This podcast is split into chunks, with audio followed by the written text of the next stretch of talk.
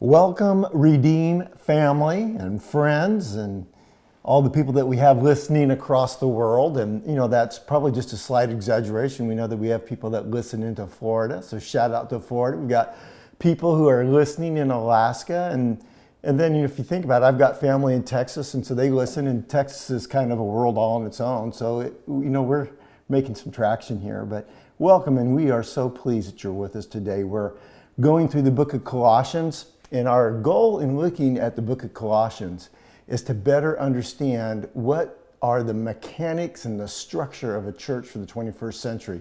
You know, it's interesting because sometimes we look at this book and we wonder why would you go through Colossians that was written 2,000 years ago to be able to set up a relevant church for today. And what's interesting is that the very things that are at the foundation in the church at Colossae are some of the same things that individuals struggle with and need to have victory in today. So the book is actually going to give some amazing and very practical insights as to what a healthy church looks like. And I think it's interesting because you have uh, Paul, who is in prison, writing to a church that he's never been to, but he knows that if these things are in place, it will go well. You will be able to impact your community. And so, so far, these are the things. I just need to let us go backwards a little bit to catch up because we're going to be looking at uh, Colossians chapter 1, verses 24 through 29. It's the very last paragraph of the first chapter today. And in that, we're going to see some uh, pretty difficult uh, outline that Paul's going to give in terms of now, if you're really taking things serious, this is what you're going to have to know. So he's going to he's going to take us there. But before we do, let's let's slow down a little bit and look what he did at the beginning. First, he says this basically that if you're able to have faith in the Lord Jesus Christ, if you really have faith and you can love people through the Spirit of the living God, then you can and will be able to create change. And then he goes on and says, This is the kind of change that you need to have. You, you need to be able to de- develop and build relationships that are so real, so deep, that you can have hard conversations and help people to move from one level of living to another. And so we call that being a change agent. And then the third thing he said is that in this quest that we're on, you're not alone. We're together. We're a family really seeking to build that type of a community. And it's not just a community uh, that makes life better, it's a community that opens the door to eternal life. And then he says, speaking of eternal life, this is what we hit on last week. He said, there's a domain of darkness that you need to be able to overcome. And so let's make sure you understand that evil is going to work against you. And then basically he says something like this, but, but don't worry because Jesus Christ has broken the back of the enemy. He's opened up the door of heaven. And so now you just go and kick down the gates of hell and it's going to work. I mean, it's that dramatic.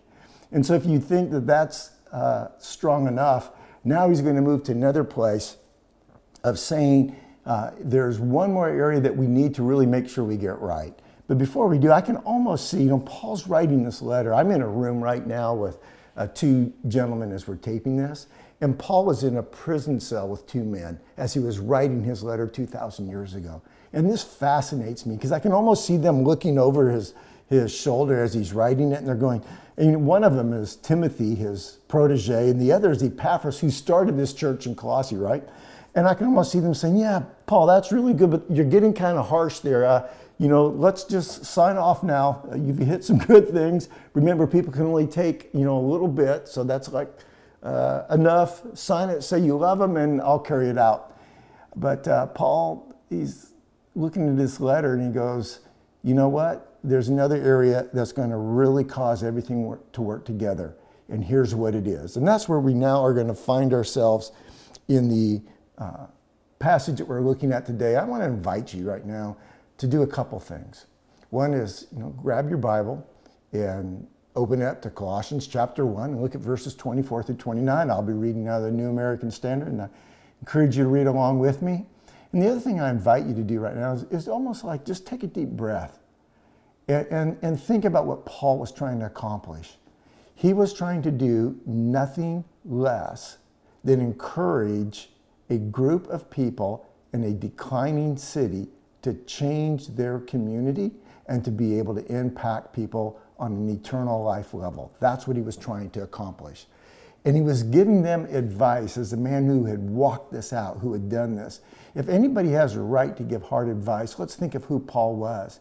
He'd been left, beaten. I mean, he was beaten and left for dead twice, shipwrecked. And the litany goes on of some of the hardships this man faced.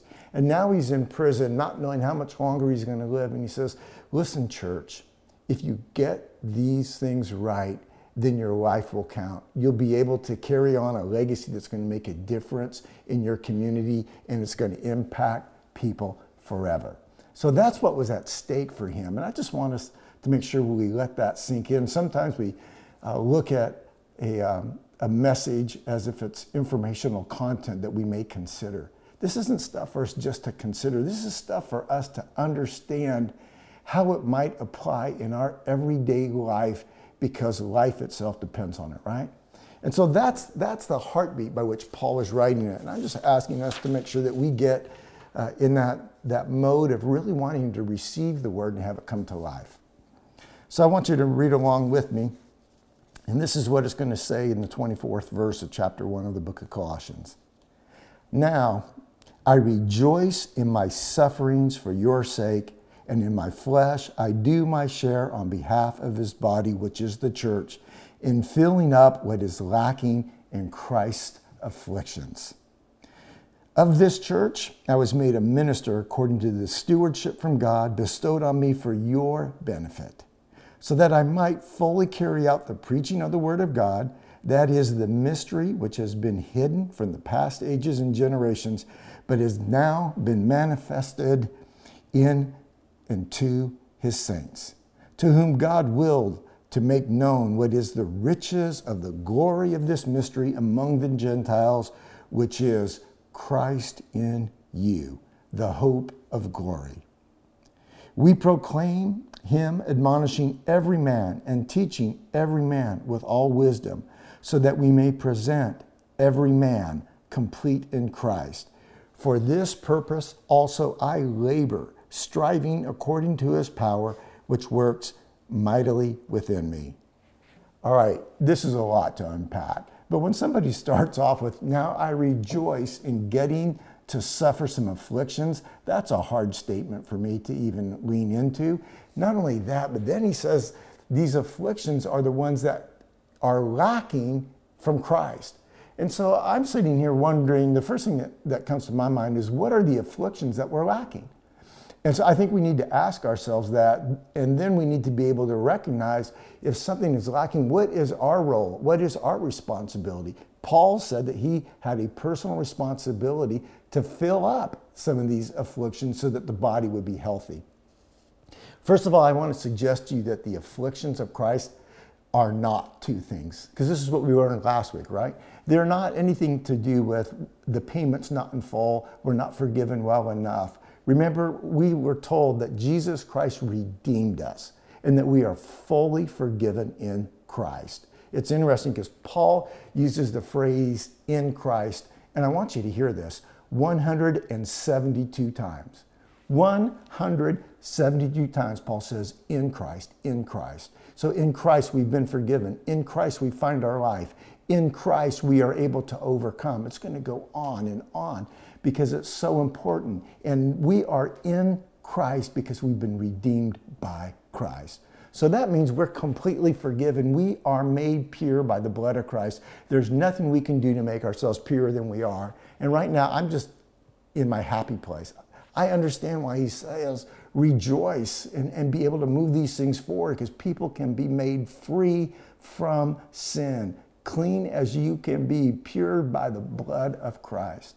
And then he's also going to tell us another uh, insight from last week is that we've been reconciled as well. And so reconcile means we've been restored, we've been reinstated to be able to move forward. So not only was the payment made in full, but we've been placed in a position to be able to serve Him regardless of what went on in our life prior to this point.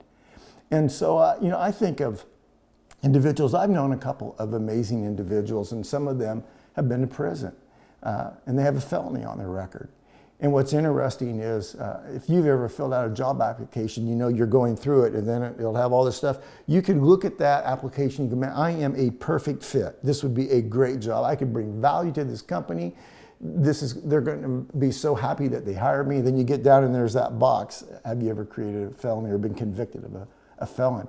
And if you check that box, you know that most likely you're going to be passed by. And what a hard thing, you know, to, to disqualify somebody because of their past. And what I want you to know, and first of all, uh, felons, in my book, uh, we're all felons. We are all felons. Jesus even said anyone who has hatred toward another person and calls them a fool's guilty of murder. And so we like to sometimes be judgmental and say, because you've done this or you've done that, that you are quote unquote worse than me and you don't deserve to be able to be given opportunities. In God's design, everybody's given an opportunity. Everybody gets to serve free again. We've been reconciled. So our afflictions aren't trying to make ourselves worthy enough to get to be reinstated to do the work. Those are not the afflictions. And so uh, those of us uh, who may have created uh, some kind of a, a crime, uh, just know you're not disqualified. Check the box, allow God to do something miraculous in it, and watch Him push you forward because that's what He does. He isn't worried about what we've done, He's committed to what we're going to do with Him. And that's the beauty of it. So the afflictions aren't pay the payment, aren't try to get into a place of service. That's not the afflictions. I would suggest that the afflictions that are being spoken of here is the fact that Jesus Christ was rejected. The greatest affliction, the greatest suffering he felt, I believe, and we can we'll look at this and make a, a stand for it, was rejection. If you think about it, Jesus' first message was repent for the kingdom is hand is at hand. So he said, Can you change? Would you be willing to change? Allow me to change you so that we can change the world through you. That's what his goal was. And many people responded favorably to that, and they were following him.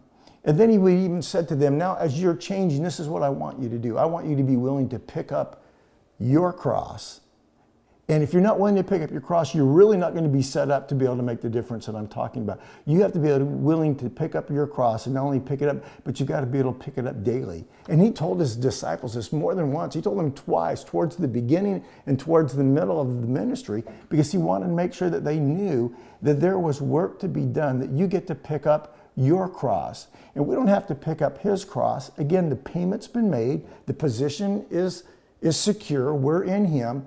But there is a responsibility that we have.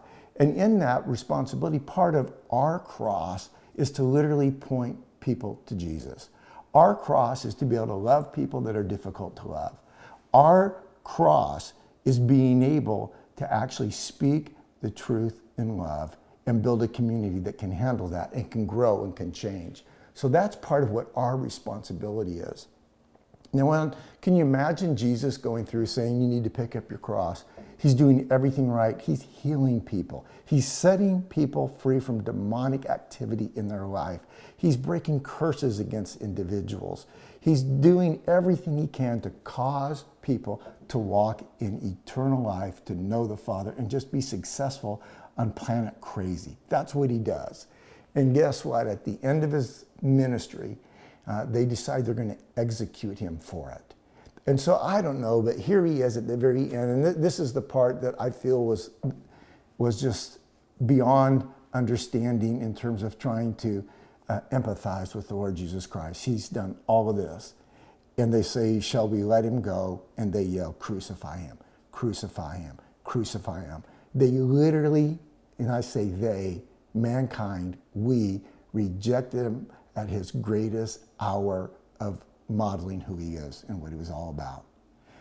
And so that rejection is something that he actually wants us to be able to have to carry some too. Because if you can identify with an, any individual in a place where they feel rejected and vulnerable, they will feel very connected to us and we'll feel connected to them. You know, it's interesting because in our community, sometimes I'll be driving around and I'll see people uh, begging on the street corners. And, and we have people that are homeless, and, and it literally breaks my heart. And there's a part of me that wants to just look away, but I really don't. I consciously make sure that when I see an individual, I look at them eye to eye because I want them to know that I see you. I respect you enough to look at you, to notice. I want you to notice that I care about you. I'm not necessarily going to give you money or give you things uh, because in, in my thoughts, it's very likely that I might just be in, increasing your ability uh, to have to beg. And so there's individuals and ministries that we work with that can come and help. And so I'm willing to call people and, and see if we can get help, but I'm not going to just look the other way. And I think that, that when we look at somebody, we're identifying with them, or at least creating a connection. And can you imagine how it must have been for Christ when they're yelling, Crucify him, crucify him? And he's looking around. I just want him to know that I'm looking at him, that I care, that I want to connect on that level. And so my job now is because I wasn't alive, obviously, during the time of Christ's crucifixion, but my job now is to be able to proclaim that Jesus Christ really is who he said he was. That I've placed my faith in this invisible Father that was demonstrated by the life of Jesus.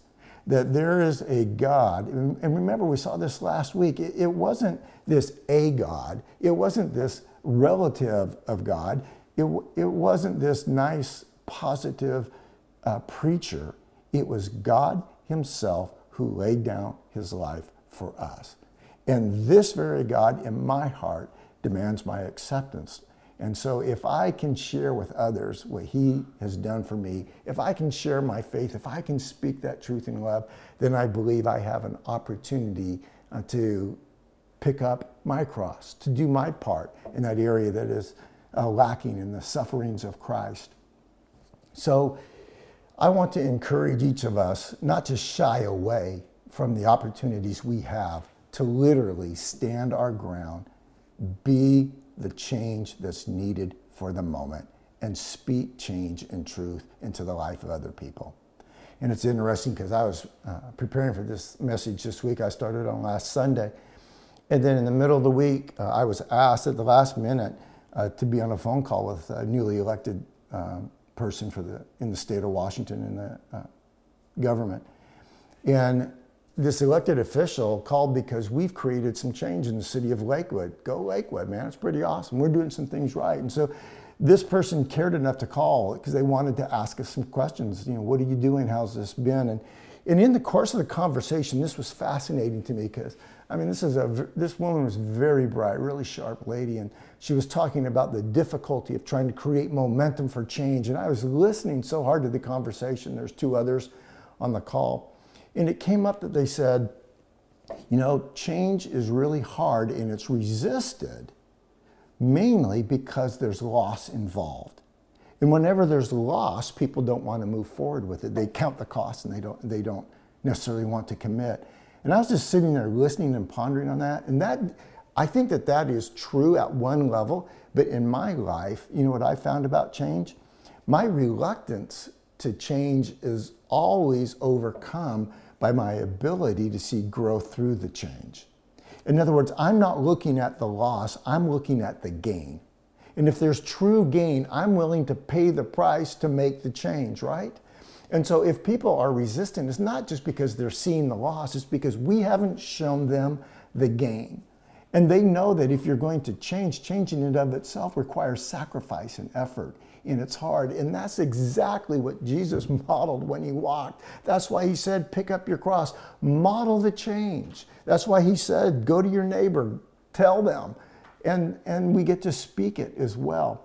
And so when I shared that, I said, you know, it is difficult. And I said, I, I think that people that are willing to sacrifice uh, for change are really doing something heroic.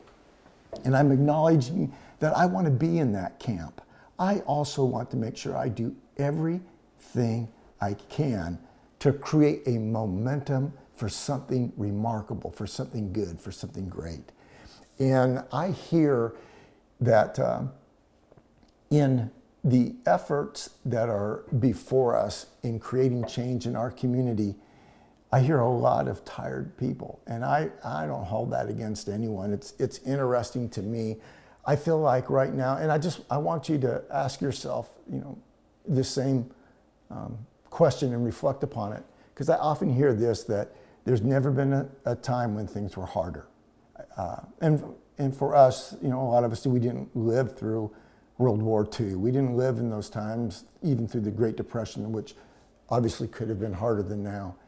But this is this has been a hard season. It really hasn't for a lot of people. This has been one of the hardest seasons that they've faced so far. So they'll say that, and then they'll also say that you know change is probably never more needed than it is right now. Yet we've never felt so um, polarized or incapable of change because we're so isolated. And so change is needed, and yet the ability to implement it and to walk in it has never been more difficult. And so, guess what happens to me? This is what I'm seeing. I'm seeing our communities kind of crumble. You just need to know the reality is that in most communities, the distance between the haves and the haves not, it is increasing. The amount of people that have not is growing. You need to know that the amount of people in terms of being able to be really plugged into community is diminishing. Right now, about 40% of children are growing up in a household without a father who's active in their life. So, about 40% of all children are growing up in a household without a father who's active in their life. That, I mean, that has got to be so difficult. If there's ever a case for change, the case is now we need it. And so, my understanding of what uh, God's word is telling us here is make sure that you're willing to see what the change could be and go be the change, bring the change. And so, only the Lord would say, you've got to enter into the sufferings and share in these sufferings. But in doing so, you're going to do two things, body of Christ. This is what we'll do. Number one, we're going to be able to identify with Christ more fully. He says that in this passage. We'll be able to feel more connected as we share in the sufferings. And he said, I know it's a mystery, but in doing so, uh, you're actually able to be connected to not only God, but the power of God, which mightily can work through us to do what? To bring the change. If we did this on a cost benefit analysis sheet, we couldn't do it. But if we actually are doing it with Christ and his powers working through us, then it can happen. And when it does, this is what he says. He says that you will not only share in the sufferings, and here's the power of the message today, and this is what we're going to conclude with. You'll also share in the glory of the Lord Jesus Christ. You're going to literally share in his glory, and that's our hope. Christ in you, the hope of glory. So, this is incredible to me. So if I said to you, could you create this change? Could we do these types of things? We'd look at it and say, no, we probably can't, but I'd be willing to suffer because it's so right. I'd at least be willing to do that. And I think that blesses God. But what he's really also wanting to do is not just to bless others through us, but he wants to be able to cause us to really understand him and all that's at stake.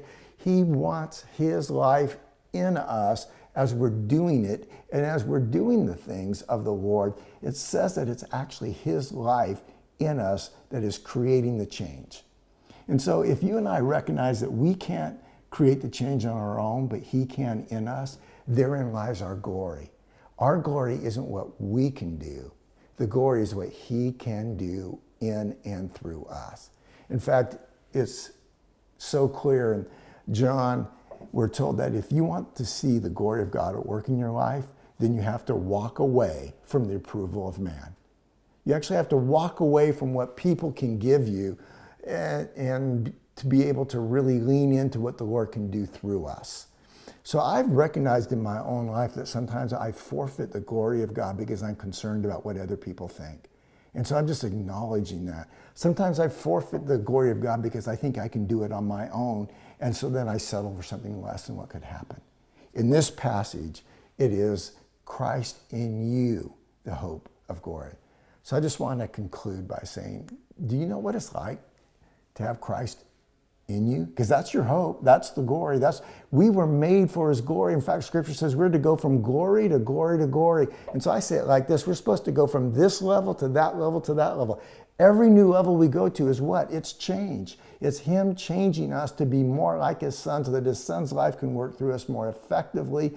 And in that we also draw nearer to him. One day we are going to be in heaven. And friends we're going to have an opportunity to understand Him, to be close to Him, to connect with Him. And I believe that the more that we're connected to Him now, the more aligned we're going to be able to understand what heaven's like. Some of us are going to get into heaven and we're going to go into shock. It's going to be so weird. Some of us are going to have a better idea of, yep, this is exactly uh, what I believed it would be because I experienced some of it on earth. This week um, was a difficult week for me in some areas of being able to experience heaven. Um, and, and I would just want to be really straightforward um, because in our church and Redeemed Church, we have real people. It's, it's, it's not that we have an institution. In fact, right now, we don't even have our own building. And we've been through a lot in the last couple of years. But what's held us together is that we're family.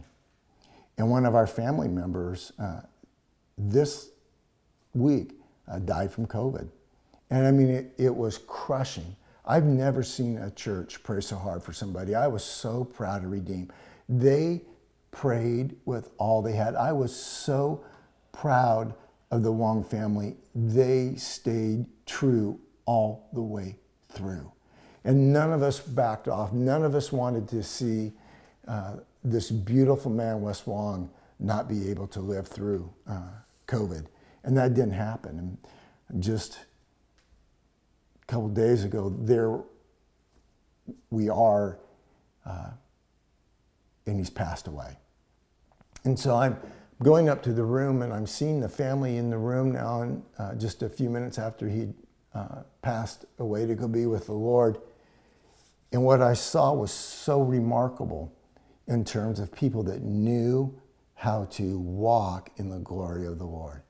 I saw a brother that was just standing there and processing and not shying away at all uh, from what was going on. He was just standing strong. Then I looked and, and I'm in this room and I look back at Wes and, and here's Wes's physical body there, but his spirit's not there. And, and there was this part of me and I just started feeling empty because it looked like there was that portion of him that was empty, that that part, the real Wes, was gone. And then I looked over at his mother, and his mother is praying verses and, and just proclaiming truth right over her son. And then all, you know, all of a sudden you realize, wait a minute, there's, there's the glory right there. And then Wes's son is, he's just standing there being strong, doing everything he can to serve every person in that room, and, and just being everything that Wes would be. And I look over, and, and Melina starts proclaiming. She gives a testimony of who her dad was that put me on my knee. I literally had to take a knee because the glory of the Lord was shining through the words of a daughter. And then you know, you look at Wes's body and then it feels empty again. And then there's his wife, Joanne, and she is caressing that body and she is thanking him for everything he did right in his life. She is praying one of the most powerful prayers I've ever heard, and you can feel the glory in the room. And it was fascinating to me as well because when she's done, she turns around and there's a nurse right there. And she says to the nurse, May I pray for you? And she tells that nurse, Thank you for doing everything you can to invest in the life of my husband. I don't want you to feel dejected or defeated. I want you to feel energized to be able to go and continue to try to save the lives of other people. She prays that, and the nurse receives it. And the glory of the room was filled with the presence of the Lord. That's how it really works. And so I sit here sometimes and I'm just amazed that we can talk about these things as if they're not real. They're real. Life and death is real. Affliction and glory are real. We have to go through some affliction just like Wes went through it. Wes fought for over 21 days trying to overcome COVID, and it took him but the Lord took Wes, right? So let me close with this. The reality is that we're going to face afflictions, but we're also going to be able to walk in glory. And friends, that glory can happen as we move forward and allow God to work in our lives in the hardships. And it doesn't just cause us to feel close to Him, it causes others to see Him. And that is the goal. The goal is to lean into the Lord, the goal is to do the work of the Lord. I just want to uh, close with the concept of the cross. Because what happened is that Wes Wong crossed out of life on earth into life in heaven. And what's amazing to me is that this happens because Jesus Christ went to a cross. And in that cross that Jesus went to, he laid down his life so that we would never have to die in terms of forever. We just face a passing. We cross through from this realm to the next. And so I'm grateful for men like Wes who model it. And I'm encouraged and I want us to be able to do that as a church. And I'm grateful that we have these opportunities now to not only change our community, but to be able to live a life that really matters. And what a, what a, a slight thing to go through some affliction to do the right thing. What an amazing opportunity to be able to come to really know the heart of God instead of just, uh, you know, kind of meandering our way through life. So, believers, thank you. Thank you for everything that you do. Thank you for the fact that for 2,000 years we've been proclaiming Christ. We get to keep up the good work. We get to finish strong. And the reality of it is, is that as we build our relationships in terms of drawing closer to the Lord and one another, His glory and His power will work through us. And I just bless you in your effort to be able to do the same. So, friends, uh, let's roll up our sleeves. Let's face the afflictions. Let's be a vessel of the glory and allow the God and allow God to do a great and mighty thing through our lives. Amen.